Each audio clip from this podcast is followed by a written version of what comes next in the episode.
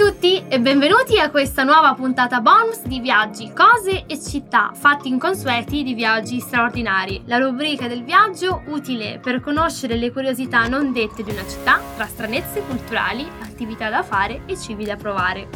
Oggi non sarà Rachele a fare le domande, ma Rachele racconterà la sua esperienza. Esatto. Infatti oggi estrarremo la lettera per la terza volta M. Murmansk! Infatti Rachele ha fatto un'esperienza bellissima, infatti la invidio un sacco per questo, avrei voluto tantissimo anch'io farla. È andata infatti a Murmansk, nell'estremo nord russo. Esatto, sono andata al circolo polare artico e questa Murmansk è la città più grande del circolo polare artico, ha ben 200.000 abitanti e ci- mi trovavo proprio in un puntino quasi alla fine della terra, era bellissimo insomma. E sono andata con un paio di miei amici perché siamo andati a cercare l'aurora boreale.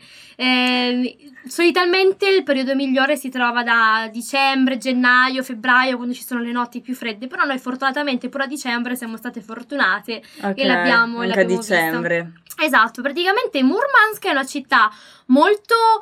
eh, mm, non lo so, rurale, come parlavamo Mm. anche l'ultima volta del lago Baikal, anche se allo stesso tempo Immagino. è molto modernizzata perché ci sono centri commerciali, c'è H&M. Ah. Vabbè, forse perché è vicino lì alla Svezia, quindi forse... Giusto, influenze svedesi. Esatto, influenze svedesi.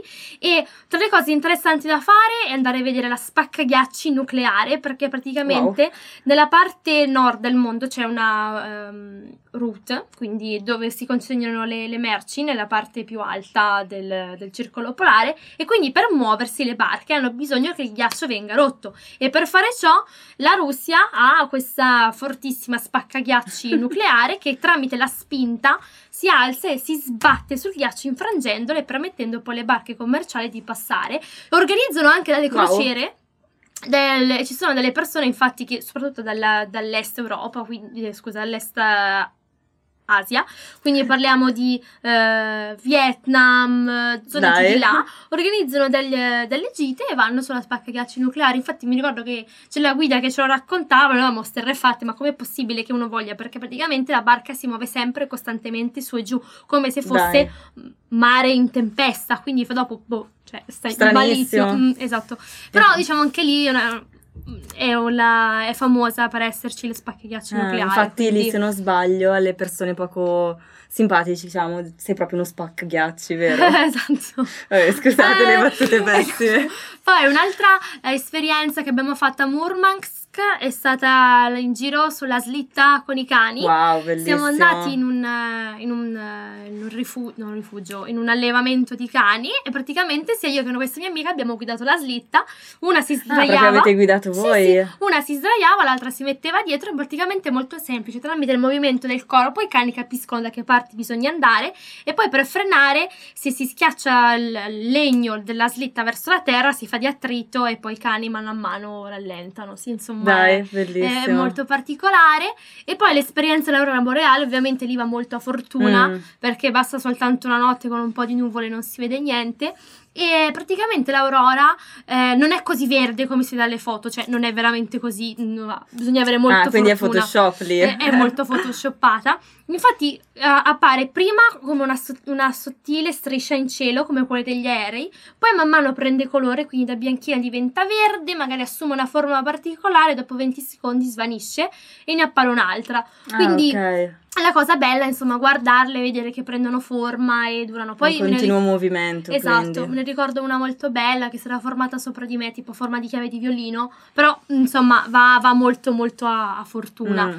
E mi ricordo noi, noi era- eravamo andati con un pulmino, una marashrutka, a- verso la Norvegia, sopra un lago ghiacciato Ah, e wow.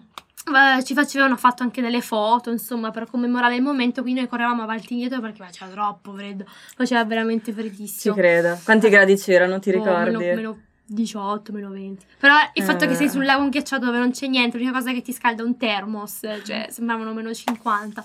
Però molto molto bello. E la cosa poi particolare è che si mangia carne, eh, mi sembra di renna, eh, oppure anche tipo delle robe essiccate, tipo salmone essiccato, Mm, delle cose del dai. genere. O anche il salmone. Sì, sì, è il classico cibo nordico, come, quello, come se dovessi andare in, in Finlandia. in Finlandia, così.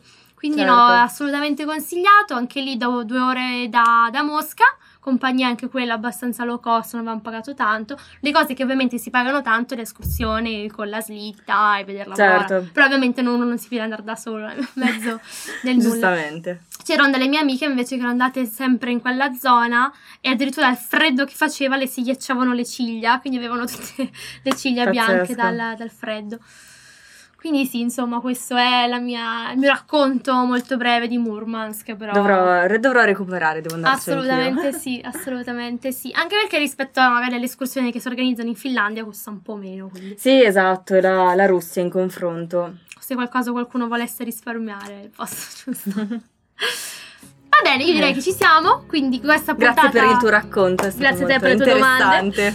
Eh, noi ci vediamo la prossima volta per un'altra puntata bonus. Quindi eh, se volete partecipare o raccontare la vostra esperienza scrivete un'email a viaggi, cose e città chiocciolagmail.com altrimenti potete rivedere il video su YouTube o ascoltare la puntata su Spotify, Apple Podcast o Google Podcast. Alla prossima! Ciao ciao! Ciao ciao!